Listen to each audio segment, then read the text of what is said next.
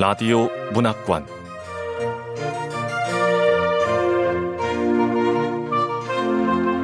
한국 단편문학 특선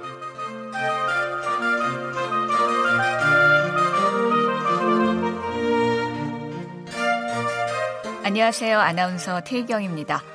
KBS 라디오 문학관 한국 단편문학 특선 오늘부터 3주 동안은 추리소설을 소개할까 합니다. 첫 번째 작품은 도진기 작가의 선택인데요. 도진기 작가는 판사 출신의 추리소설가죠.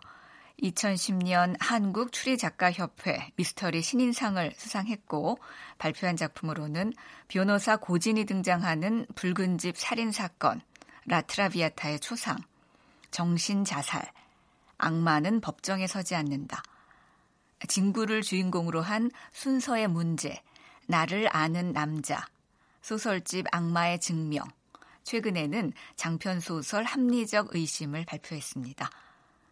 KBS 라디오 문학관 한국 단편문학 특선 도진기 작가의 선택, 지금 시작합니다.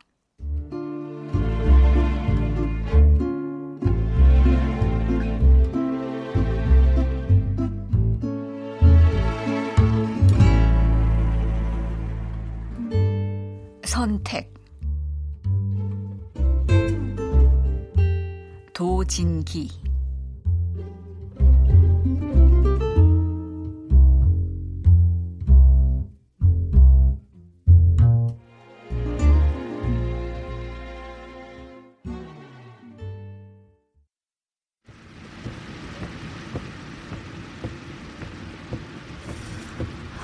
빨리 가야 하는데. 아, 벌써 10시가 넘었어. 장마철도 멀었는데 5월에 웬 비가 이렇게 내리지? 응?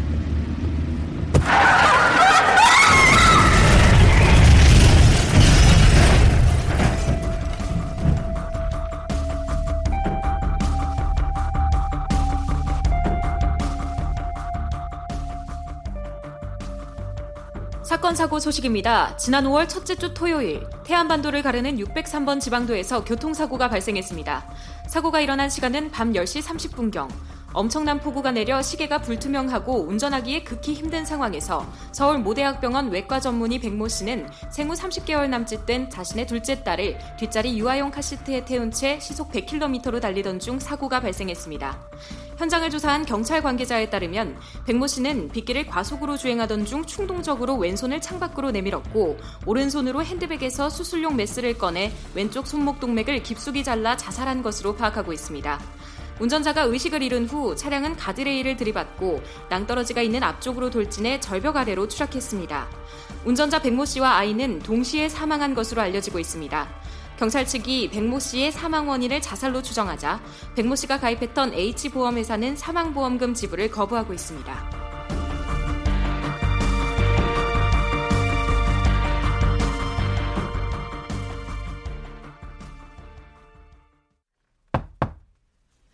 네? 저, 호연정 변호사님, 사건의뢰요. 그저 임타분이란 노부인인데요. 예약한 건 아니시고요. 지나가다 간판 보고 들어오셨대요. 특이한 경우죠. 네. 의뢰인 바로 들어오라고 하겠습니다. 그러세요. 예. 자, 여사님, 여기로 들어오시면 됩니다. 아, 예. 안녕하세요. 네. 임타분 여사님, 그쪽으로 앉으세요. 예. 저, 그럼 두 분 말씀 나누십시오. 네. 예. 나이는 70은 넘었을 것 같고 돈이 있어 보이진 않아. 왜소한 몸집에 은발, 근데 온화한 표정이며 예의를 갖춘 태도로 봐선 품격이 있어 보여. 변호사님한테 상의드릴 일은 제 손녀딸 일이에요. 지가 법적으로 손녀의 대리인이 된다고 그러더군요. 아, 손녀딸 부모가 없나 보군요. 예, 먼저 죽은 딸네 가족에 대해서 말씀을 드려야겠네요. 딸의 이름은 백혜령이라고 의사였어요. 네. 외과 의사. 그 사위는 평범한 회사원이었는데 그만 3년 전에 저 세상으로 가버렸지요. 아이고. 암으로 오래 투병했는데 죽기는 정작 교통사고였답니다. 아, 저런, 상심이 크시겠습니다. 제 우리 애한테는 딸이 둘이 있었어요. 그 장녀 현희가 초등학교 4학년인데 말씀드렸다시피 지가 지금 대리인인가 후견인인가 그렇답니다. 네. 둘째 현지는 겨우 3살배기였어요. 저런. 근데 지난 5월 초에 그만 혜령이하고 둘째 현지가. 그러니까 초등학교 4학년인 큰손녀 현희양만 남은 거군요. 현희양을 생각해서라도 마음 단단히 먹으셔야죠. 예. 지금 제일 불쌍한 건 현이예요. 딸이 의사였지만 사실 남긴 돈이 없어요. 네. 대학병원에서 일했는데 사위가 몇 년간 암으로 투병하면서 돈을 다 써버렸거든요. 지는 남편 죽고 태안 어촌 마을에서 근근히 먹고 사는 정도고요. 그나마 제 딸아이가 들어놓은 생명보험이 있었는데요. 생명보험이요? 네. 생명보험금이 얼만데요? 한 5억 정도 되는데 보험회사에서는 지급이 안 된다고 하네요. 아니, 왜요? 그게 딸아이가 생명보험 가입 후 2년 안에 자살한 거여서 보험금을 줄 수 없다고 딱 잘라 거절하네요. 자살이요? 아니, 조금 전에 교통사고라고. 네, 교통사고로 죽은 건 맞는데 경찰 조사에서는 자살이라고. 교통사고로 죽은 건 맞는데 자살이라고요?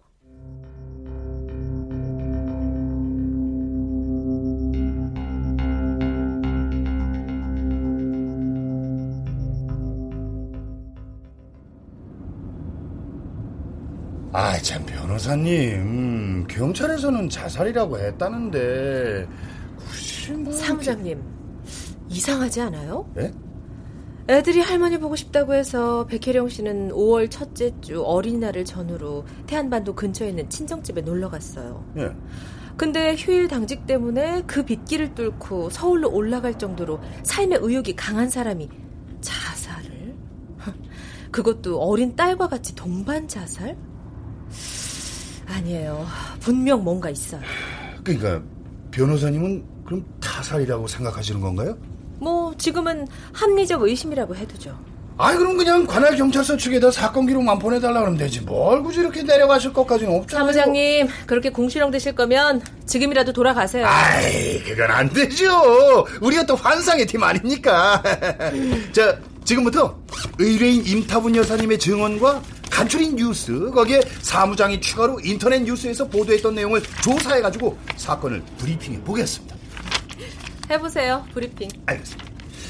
자, 지금으로부터 약 3개월 전 뇌과의사 백혜령은 태안반도 소재 어촌마을에 홀로 사는 친정어머니 임타분 여사의 집을 방문했습니다. 네. 두 딸과 함께 말이죠. 네. 그 어린이날을 맞아 쉬러 온 건데 중간에 딱 끼어있는 일요일날 당직이 걸린 겁니다. 근데 마침 그날 억수 같은 비가 내렸고 바람까지 몰아쳤죠. 사무장님, 잠깐. 그날 비가 얼마나 내렸는지도 좀 조사해 주세요. 예. 브리핑 계속하겠습니다. 네네. 예. 그 이제 백혜령 선생은 당직을 서기 위해서 토요일 밤 둘째 딸 현장만 데리고 출발을 합니다. 뒷좌석 유아용 카시트에 앉혀서. 가만. 근데 왜 현지만 데려갔을까요? 할머니 임타분 여사의 증언에 따르면 둘째는 아직 어려서 할머니 힘들어할까봐 큰딸은 두고 작은 딸만 데려갔답니다. 좋아요. 사고는 어디서 어떻게 났다는 거죠? 서울로 급히 돌아간다고 빗길 해안가 도로를 달리다 그만 절벽 아래로 추락해버린 겁니다. 근데 자세한 건 경찰서에 가봐야 알겠지만 직접적인 사인은 타박상이나 뇌출혈이 아니라 과다출혈이에요. 과다출혈이요? 아니, 피를 많이 흘렸나요? 예. 경찰 측 주장을 요약하면은 백혜령 씨가 운전 중에 외과용 메스로 자기 손목을 그었답니다. 운전 중에 스스로 손목을 그었다? 예. 자살을 하려면 그냥 낭떠러지로 떨어져도 되는데 손목을 그었다는 게 좀 이상하지 않아요? 그러게 말입니다. 저도 그게 좀 이해가 안 되긴 해요. 그 욕조에서 손목을 그어 자살하는 경우는 들어봤어도 운전 중에 손목을 그었다뇨. 이게 저 변호사님 지금 어디로 가시는 거예요? 사건 현장 가시는 거 아니에요? 경찰서부터 먼저 가야겠어요. 일단 얘기부터 듣고 그 다음에 현장으로 갑시다.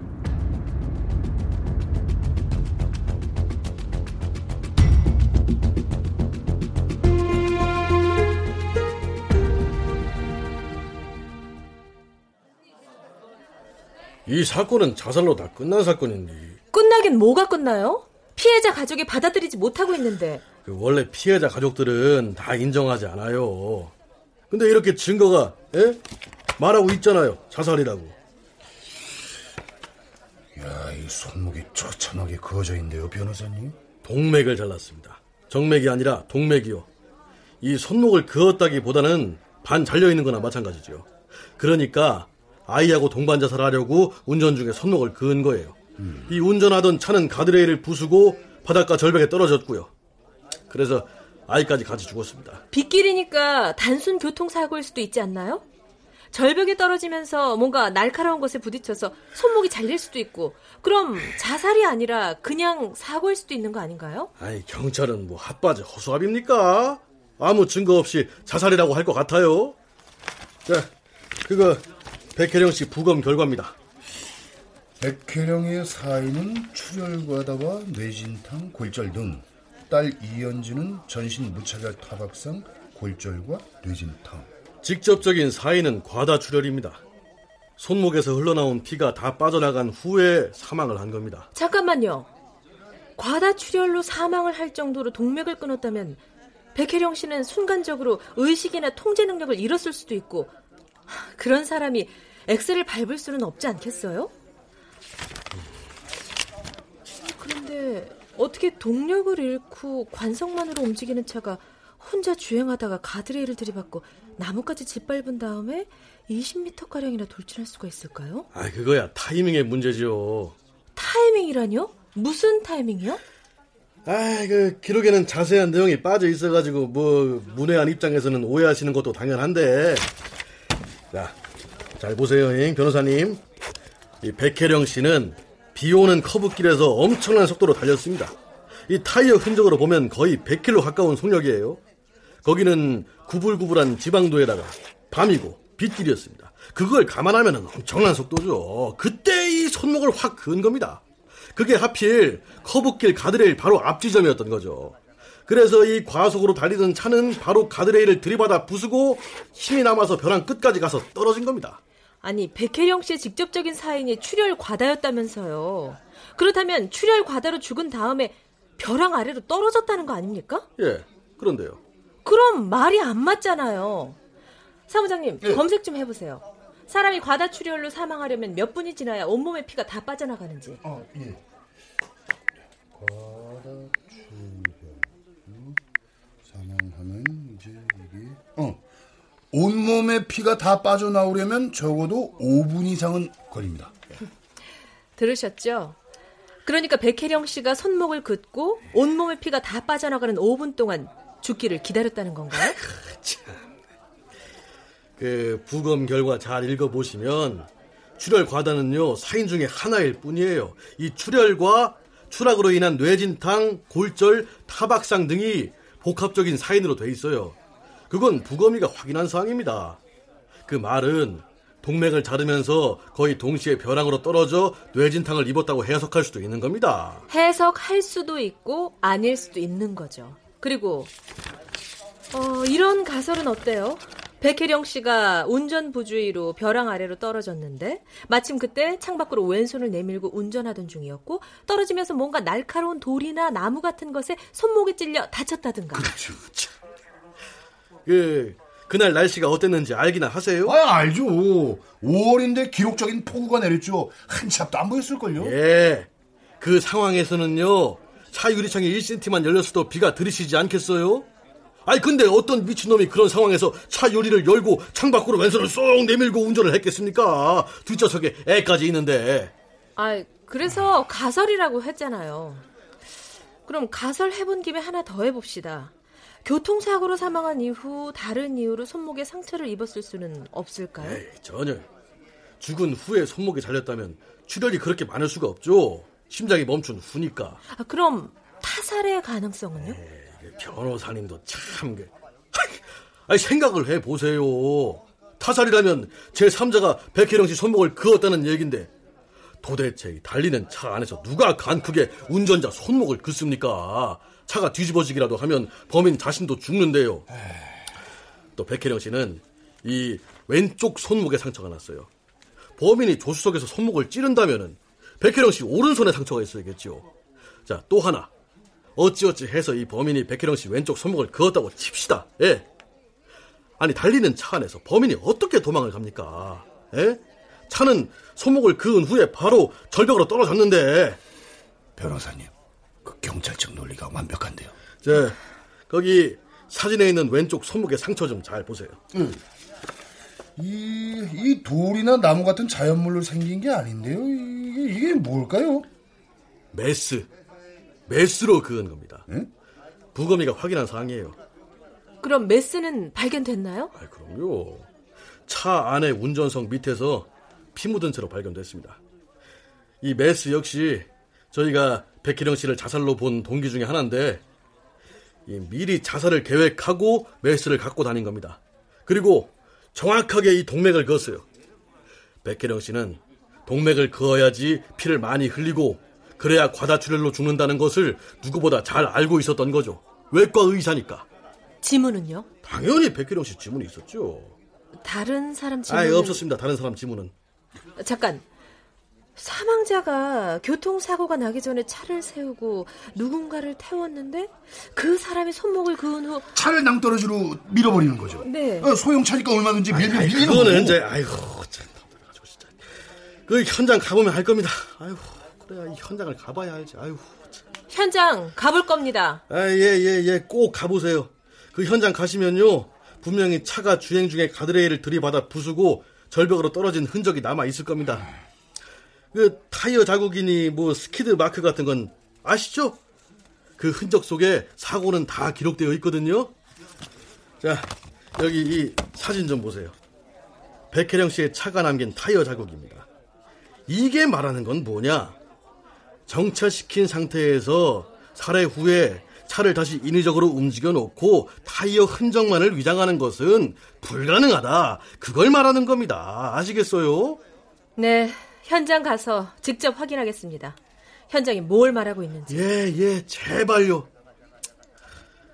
아이, 우리도 그 어린 딸 생각하면은 웬만해서는 사고로 결론 지어서 보험금 받게 하고 싶은데 아무리 조사를 해봐도 이건 명백한 자살입니다. 자살인지 타살인지 아니면 단순한 사고인지 밝혀봅시다. 사무장님 뭐예요?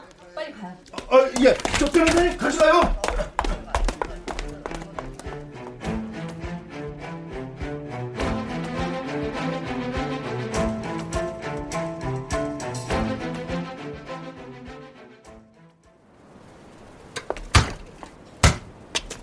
이야, 경치가 기가 막힌데요.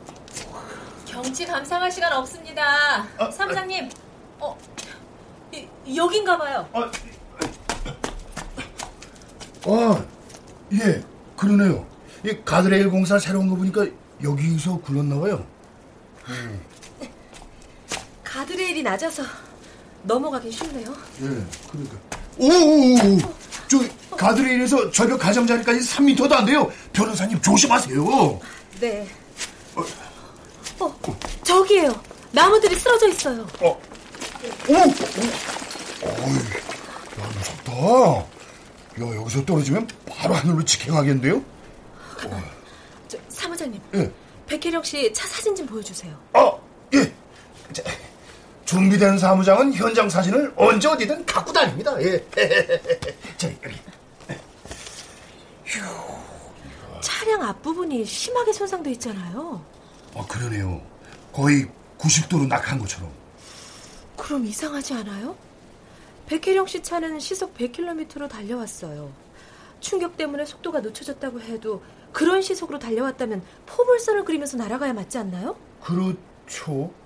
그럼 앞 타이어 쪽이 박살이 나야 하는데 백혜령 씨 차는 그냥 수직으로 떨어진 것 같은데요? 그렇다면 저기 벼랑 끝에 걸려있다가 추락을 한 거네요? 그런 것 같습니다. 네. 도대체 뭘까요? 경찰 조사대로 자살일까요? 뭐 사람 마음은 모르는 거니까. 모든 증거나 모든 정황은 자살이라고 하는데 뭔가 맞지 않아요. 우리 딸은 절대로 자살할 애가 아니에요. 그건 내가 잘 알아요. 내가 엄마니까. 동기. 예? 동기요? 네. 그 어떤 사건도 동기 없는 사건은 없습니다.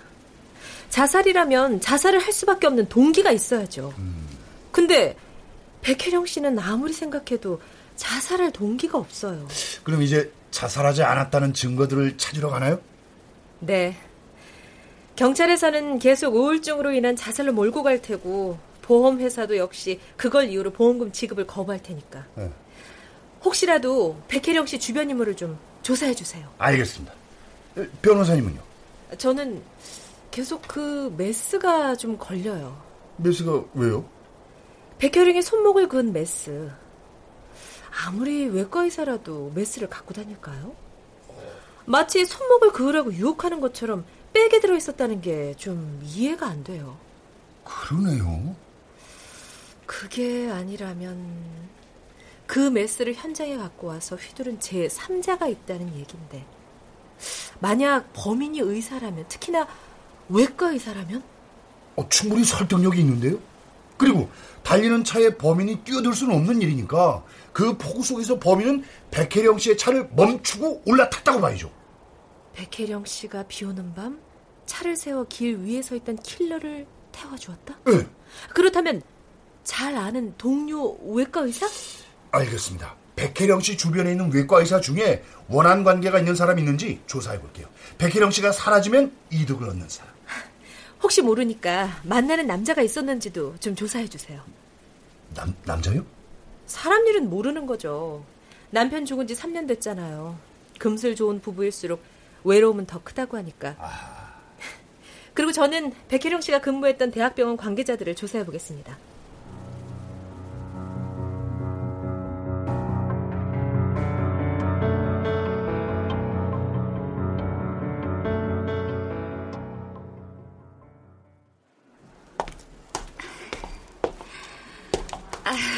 야, 호연정. 이게 얼마만이냐? 미안해. 급하니까 찾게 되네. 나 백혜령 씨 사건 맡았거든. 백혜령 선생님? 아휴, 참 좋은 분인데 안 됐어. 좋은 분이니까 남은 가족들이라도 걱정 없이 살게 해주려고. 몇 가지 궁금한 게 있는데 외과 의사들 사용하는 수술용 메스 있잖아. 근데 메스는 왜? 메스를 가지고 다니는 의사도 있어? 뭐? 메스를? 아유, 그런 위험한 걸 왜 갖고 다니냐? 그런 건 수술실에서 보는 걸로 충분해. 그런가? 막말로 변호사가 법전 들고 다니냐? 그렇지. 외과 의사가 수술용 메스를 갖고 다니는 건 이상한 일이지. 그지. 경찰에서는 백혜령 씨가 수술용 메스를 갖고 다녔다면서 계획된 자살이라고 하는 거야. 평소에 우울증도 있었을 거라면서. 백혜령 선생님이 우울증? 에이, 그건 아니야. 얼마나 밝고 열심히 사는 사람이었는데. 뭐 속으로는 남편 없이 사느라 좀 힘이 들긴 했겠지만 글쎄. 남편 죽고 나서 애들밖에 몰랐어. 그랬구나. 근데 그 메스 얘긴데 다른 외과에는 몰라도 백혜령 선생님은 메스를 갖고 다녔을 수도 있어. 뭐? 왜? 그 백혜령 선생님 남편이 3년 전에 교통사고로 죽었다는 얘긴 들었지? 암으로 투병하다가 정작 교통사고로 돌아가셨다고. 맞아. 그때 차 타고 강원도 산속 어딘가로 가던 중이었대.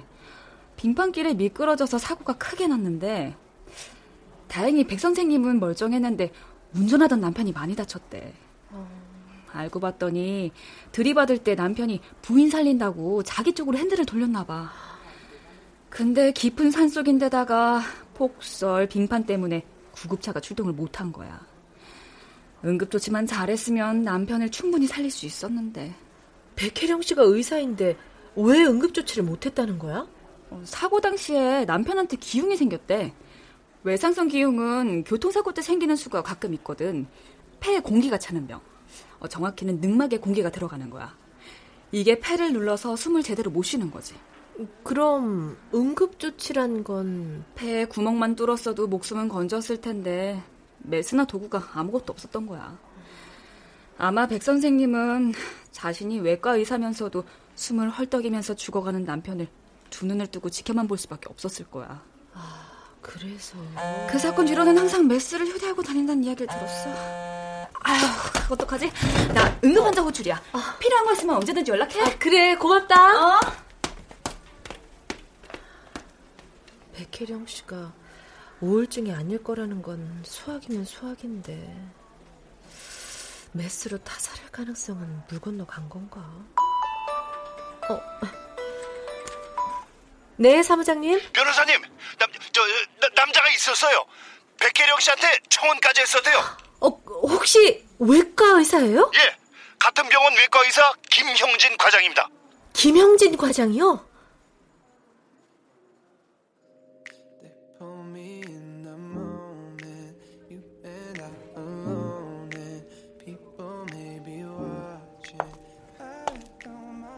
김영진이라고 합니다. 쉬시는데 나와주셔서 고맙습니다.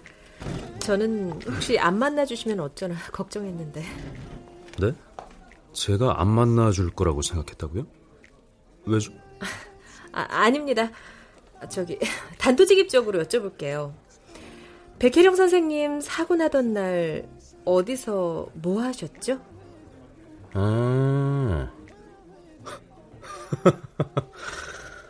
그러니까 변호사님은 저를 의심하고 계시는군요. 아니요.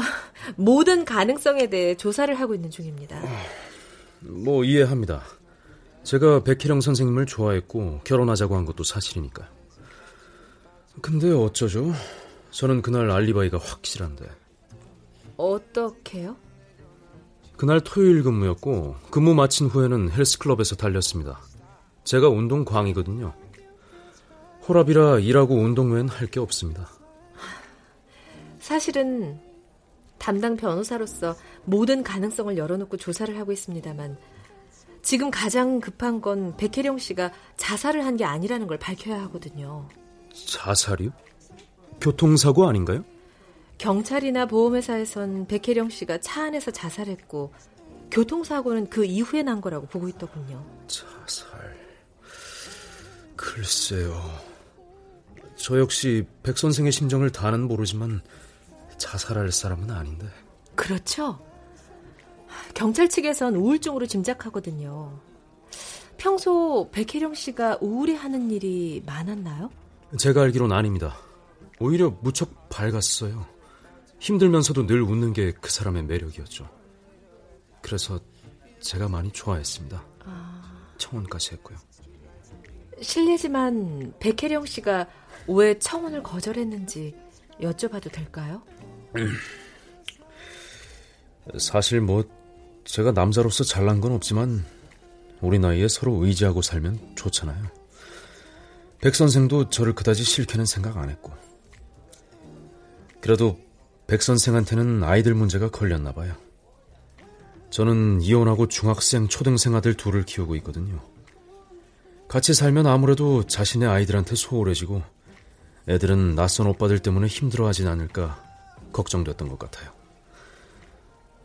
드러내서 말은 안 했지만 그랬을 겁니다. 그래서 전 일단 물러나 기다리기로 했죠.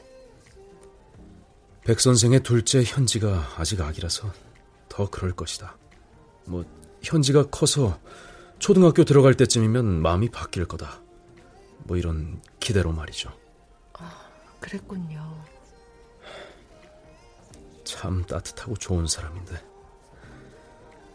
안 됐어요.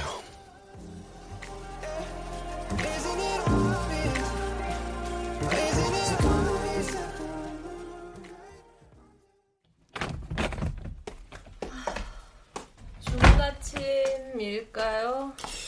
변호사님 목소리 보니까 별 성과가 없었군요. 아주 없는 건 아니고요.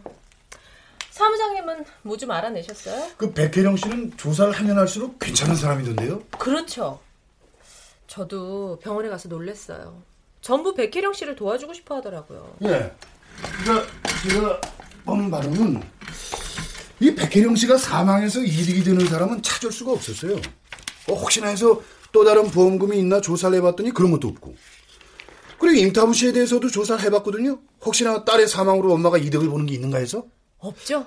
응. 그 어머니는 그럴 뿐 아니에요. 표정 보면 진짜 딸을 사랑하는 게 느껴졌거든요. 변호사님은 뭐 좀 건졌어요? 백혜령 씨가 평소에 메스를 가지고 다녔다는 건 경찰의 자살설에 힘을 실어주는 거지만. 그럼 역시 자살일까요? 아, 근데 주변 사람들 말로는 충동적으로 자살할 마음을 먹을 만큼 우울증 따위는 없었대요. 전부 다. 근데 그런 건 개인 감정이니까 이 소송을 하면 불리하지 않을까요? 아, 그래도 자살로 종결해서 보험금을 포기할 수는 없어요. 사무장님은 일단 소장 접수해주세요. 원고는 임타분, 피고는 보험회사. 소송으로 가서 우리가 이길 수 있을까요? 이겨야죠. 아니, 이기도록 해야죠.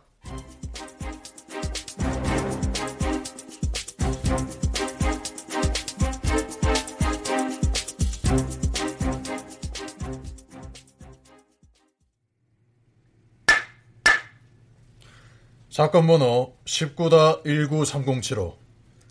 피고 측 소송 내리인 진술하세요. 네. 본 사건은 고 백혜령이 본 사건의 피고 측인 보험회사에 1년 6개월 전 생명보험을 들었고 그 수취인으로 두 딸을 선정했습니다. 존경하는 재판장님, 이 사건은 아주 단순합니다. 물론 피해자 가족에게는 안타까운 일입니다만 백혜령 씨는 우울증을 앓았을 여지가 많습니다.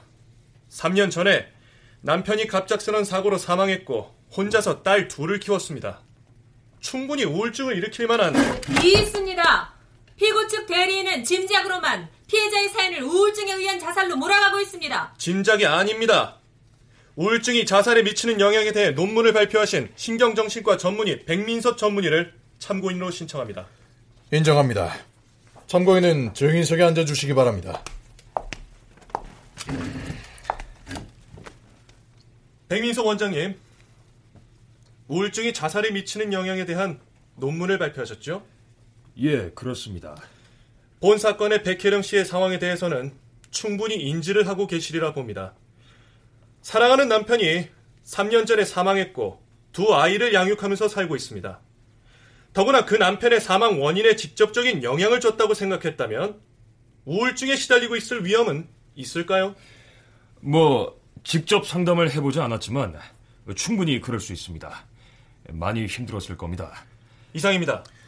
원고 측 대리인, 반대 신문하세요. 백민섭 원장님, 남편 없이 아이를 키우는 엄마들이 모두 우울증에 걸리나요? 예? 아니, 그건 케이스 바이 케이스. 그렇죠. 경우와 상황에 따라 다릅니다. 그리고 사망자 백혜령 씨를 직접 상담한 적이 있으신가요? 그건 아니라고 조금 전에도 설명을. 이상입니다. 제가... 존경하는 재판장님, 백혜령 씨가 근무했던 대학병원 동료 직원들이 백혜령 씨가 평소 얼마나 성격이 밝았고 근무에 열정적이었는지를 증언해주는 청원서를 제출합니다. 예, 진술인은 돌아가셔도 좋습니다. 더 이상 질의 없나요? 아니요. 본 사건에 결정적인 역할을 하는 백혜령 씨의 손목 상처의 사진을 화면으로 띄워주시기 바랍니다. 그리고 이 상처에 대해 설명해 주실 진술인, 이 대학병원 외과 전문의 김형진 선생을 진술인으로 청구합니다. 예, 진술인은 자리에 앉아주시기 바랍니다.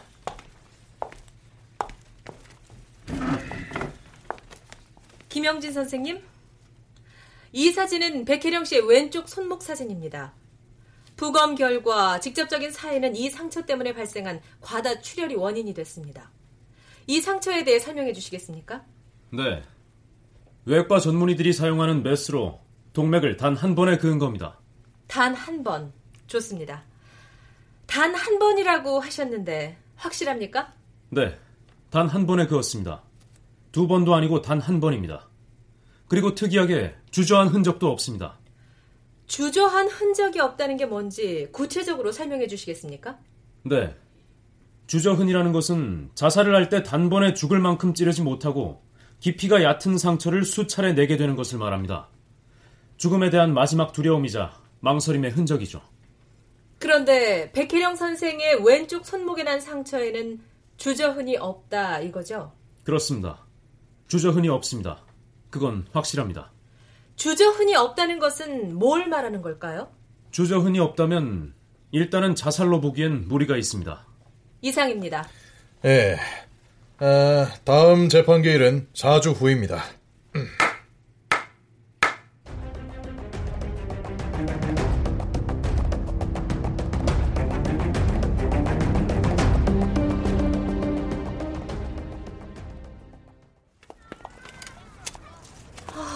머리 아파.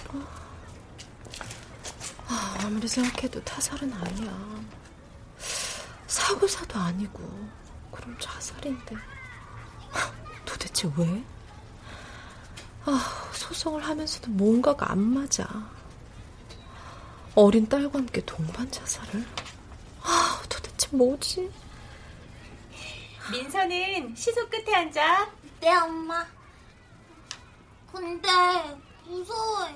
무섭기는. 엄마가 있는데 뭐가 무서워. 자, 시소가 올라갑니다. 엄마 재밌어요. 그렇게 좋아? 이번에는 우리 민서가 내려옵니다.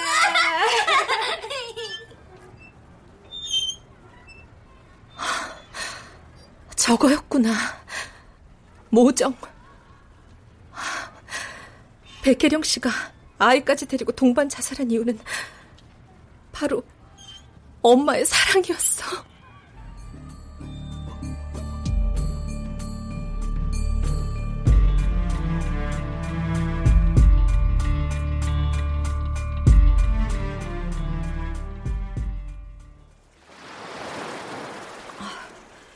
변호사님, 지금 무슨 말씀 하시는 거예요?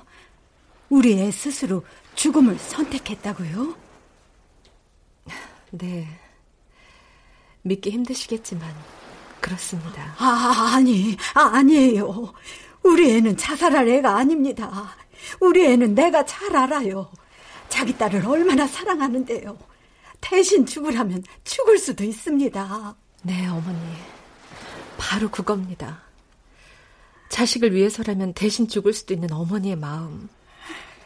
백혜령 씨도 어머니의 마음으로 죽음을 선택한 거예요. 예? 지금 무슨 말씀을 하시는지 전 이해가 잘 안 되네요. 딸을 위해서 스스로 죽음을 택한 거라고요. 딸 현지를 살리기 위해서요. 현지를 살리기 위해서요? 네. 사고가 난 건 맞습니다.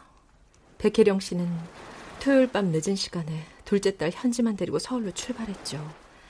그날 비바람이 심하게 몰아친 건 어머니도 아시죠? 예, 그럼요. 밤에 운전하도록 내버려 두는 게 아니었는데 많이 말렸지만 꼭 가야 한다고 우겨서. 조사를 해보니까 백혜령 씨는 당직을 꼭 하려고 했습니다. 한 번도 당직을 빼달라고 한 적이 없대요. 경제적인 이유나 책임감 때문이겠죠.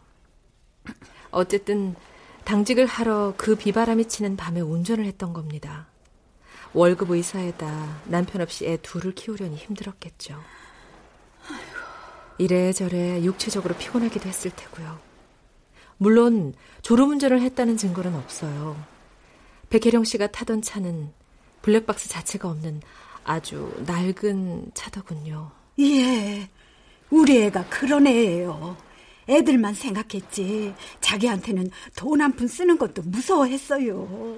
네, 맞습니다. 백혜령 씨는 누구보다 자식을 끔찍하게 여겼어요. 그 자식을 더 잘 키우려면 병원에서 인정도 받아야 하고 그러려면 당직 시간에 늦으면 안 되니까 마음이 급했을 겁니다. 자기도 모르게 과속을 했을 거예요. 경찰 추정으로는 시속 100km 정도였다고 하더군요. 당시 기상 상황에서 그런 길에선 극히 위험한 속도였죠. 그러다 그만...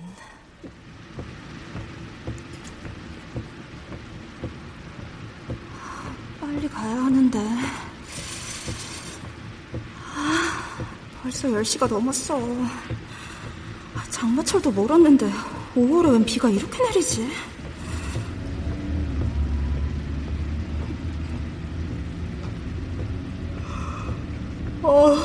피곤해.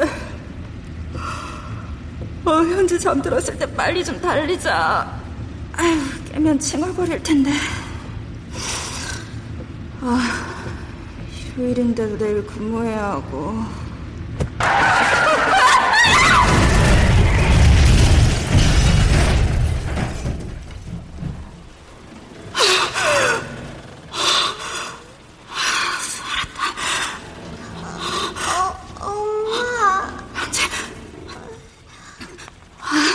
우리 현지 깼구나. 엄마. 괜찮아. 괜찮아, 현지야. 차가 안 들려.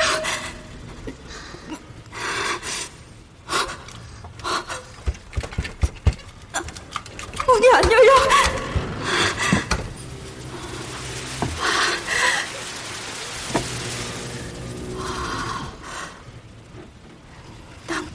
걸려있어. 괜찮아, 현지야. 지금 상황은 괜찮지가 않아. 지금 차는 낭떠러지에 걸쳐져 있고 내가 움직이기라도 하면 절벽 밑으로 떨어질 거야. 그럼 우리 현지까지. 안 돼. 이대로 계속 있을 수도 없어. 내 몸무게 때문에 앞으로 쏠릴 거야. 선택을 해야 돼. 다 같이 죽느냐, 아니면 딸이라도 살리느냐. 무서워. 무섭긴 뭐가 무서워. 엄마가 있는데. 현지야, 엄마가 현지 많이 사랑하는 거 알지? 나도 엄마 사랑해.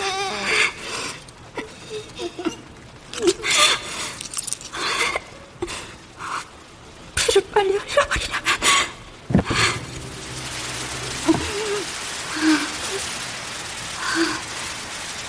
내 딸 사랑해.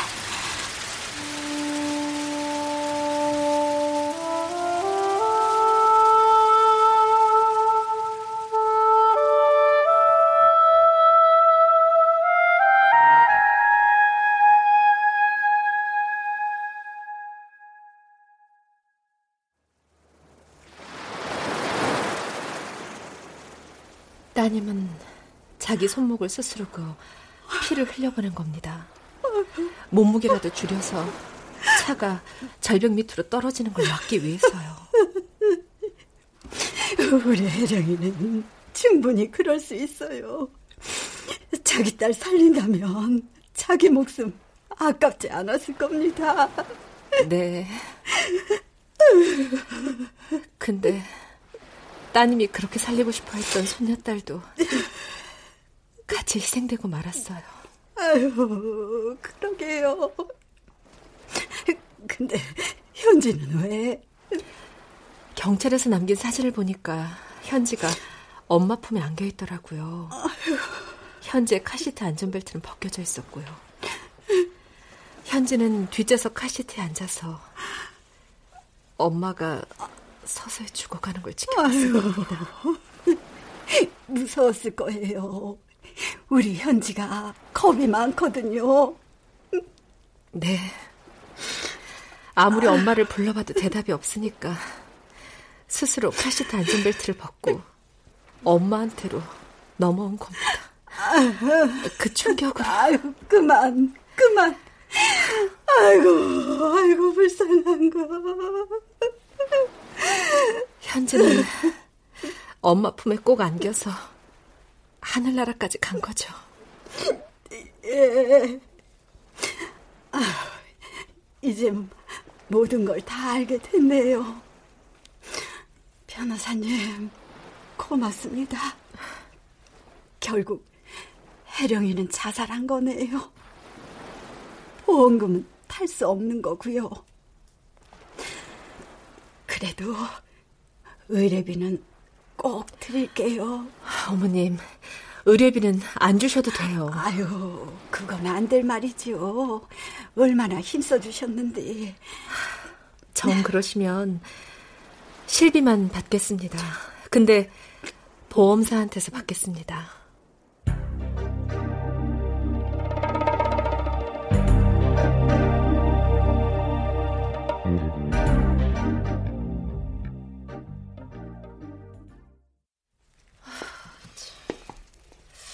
사무장님. 예. 아니, 아직도 보험사에서 아무런 소식이 없어요? 아, 참 우리 호연정 변호사님 성격 급하신 건 알아줘야 된다니까. 아이, 법원 출입기자한테 의뢰해서 기사한 지 만 하루도 안 됐어요. 아, 참.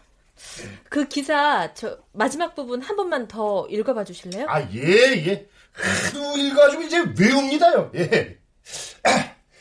남에게 뒤질세라 열심히 세상에 때를 묻혀가던 사람들이 모든 것에 실망하고 등 돌린 뒤 마지막으로 고개를 돌아볼 수 있는 단 하나 남은 곳, 그것은 어머니였다. 죽이지 않습니까? 댓글창 반응은 어때요? 난리 났죠 뭐. 기사 올라가자마자 경찰서에는 이게 무슨 자살이냐 네티즌들이 항의해서 경찰서 홈페이지가 마비가 됐고요. 가장 많이 비난을 받은 곳은 보험회사입니다. 그래요? 경찰의 등 뒤에 숨어서 보험금 지급을 거절한다고 항의하는 글들이 너무 많아가지고 보험회사 홈페이지는 마비가 된 상황이에요. 청와대 청원까지 들어갔다고요? 예, 여러 개가 동시에 올라갔습니다. 뭐 백혜령 씨의 딸을 향한 사랑을 기려야 한다는 내용부터 임타분 여사를 도와주자는 청원, 보험회사의 약관을 바꿔야 한다는 내용까지. 뭐. 네, 호연정 변호사입니다. 아유, 변호사님. 아, 네. 방금 보험회사에서 전화 왔어요. 뭐라고요? 아유, 보험금 지불한대요. 아, 그래요? 아유, 고맙습니다. 정말 고맙습니다. 정말 잘 됐어요. 이번 사건은 어머니의 사랑이 이긴 겁니다. 네. 난 잠시 눈을 붙인 줄만 알았는데 벌써 늙어 있었고 넌 항상 어린 아이일 줄만 알았는데 벌써 어른이 다 되었고 난 삶에 대해 아직도 잘 모르기에 너에게 해줄 말이 없지만 네가 좀 더 행복해지기를 원하는 마음에 내 가슴 속을 뒤져 할 말을 찾지. 공부해라. 아니야, 그건 너무 교과서야.